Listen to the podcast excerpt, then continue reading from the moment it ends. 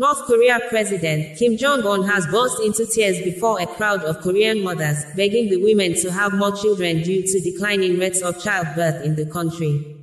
Video posted online captured the North Korea president broke down in tears on Sunday during a national mothers meeting in Pyongyang. Kim Jong-un was seen helping himself with handkerchief while addressing thousands of North Korean mothers, pleading with them to have more babies to tackle the decline in the country's birth rate. He appeared to be trying to hold back the tears throughout his speech as he called on women to help strengthen the power of the nation. Dear mothers, preventing a decline in birth rates and good childcare are all housekeeping duties we need to handle while working with mothers.